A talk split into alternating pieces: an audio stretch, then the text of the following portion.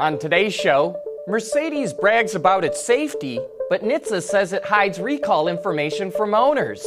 Lewis Hamilton finishes fourth, but wins big, and we'll tell you about the performance version of the Hyundai Veloster. All that and more coming right up on Autoline Daily.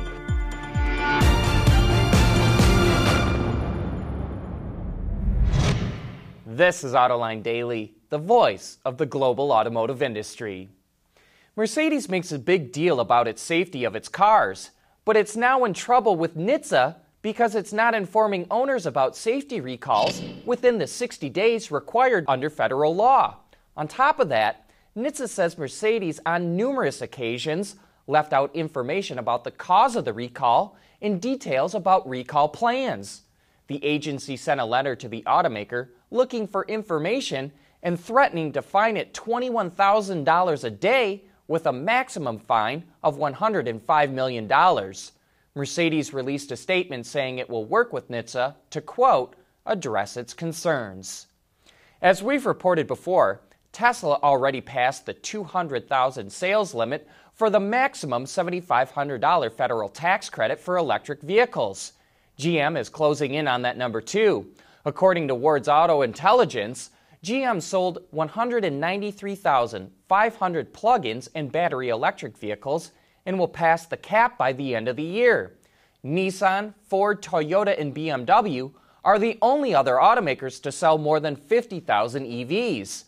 Ward says Ford will be the next to hit the limit, followed closely by Toyota and Nissan. But once an automaker hits the limit, the full $7,500 tax credit doesn't go away immediately. It gets chopped in half every six months until there's nothing left. In racing news over the weekend, Lewis Hamilton won his fifth Formula One driving championship in his Mercedes, even though he finished fourth in the Mexican Grand Prix. Max Verstappen dominated the race in his Renault powered Red Bull. Some people say Lewis could be considered the best F1 driver of all time, and he certainly is extremely good. But Juan Manuel Fangio of Argentina who raced in the 1950s, has better percentages than Lewis. Whereas Hamilton sat on the pole in 35% of the Grand Prix that he entered, Fangio was on pole 55% of the time. And while Hamilton won 31% of the F1 races he entered, Fangio won 46%. And one more thing Fangio did not win his first championship until he was 40 years old and went on to win four more. Lewis will be long retired from F1 before he hits 40. Still to come, a look at the Hyundai Veloster N.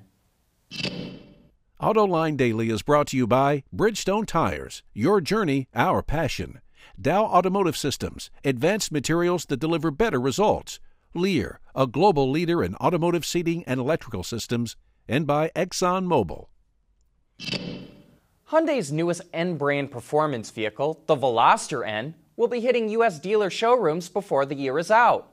But with the i30N having been sold in Europe and South Korea for about a year now, some people might be wondering why the automaker even bothered making a Veloster version, since the i30 is the same as the Elantra GT here in the US. Autoline has learned from Hyundai, it all has to do with size. Not only is the Veloster wheelbase about 2 inches shorter, making it more nimble in the corners, the overall height is lower, which improves roll, pitch, and yaw inertia, and it's a bit lighter as well. Hyundai also made a number of improvements to help the Veloster N live up to its internal nickname of Corner Rascal. There's a number of body reinforcements, including beefier shock absorber mounts, additional body bracing behind the front suspension, and a lot more welds. Available electronic dampers and limited slip differential, improved suspension arms and bushings, bigger brakes, and a performance muffler also help make the Veloster N a pretty darn good sports car. Hyundai's VP of Product Planning, Mike O'Brien, calls it a reverse halo car. All halo cars are meant to improve a brand's image, bring pride to owners, and elicit some sort of emotion but they're usually the most expensive vehicle in the lineup. The Veloster N is not, and is estimated to start under $28,000, including destination charges, with the available Performance Pack adding about another 2 grand. Advanced driver assistance systems, or ADAS, are starting to make their way into more and more vehicles. And according to Ward's Intelligence, Honda, Mazda, Subaru, Tesla, and Volvo currently have the highest penetration rates of any automakers. Those same companies will also be the first automakers to see all of their vehicles get ADAS technology by 2023, although Mazda is expected to be a year behind. How much do Uber drivers really earn? That's coming up next.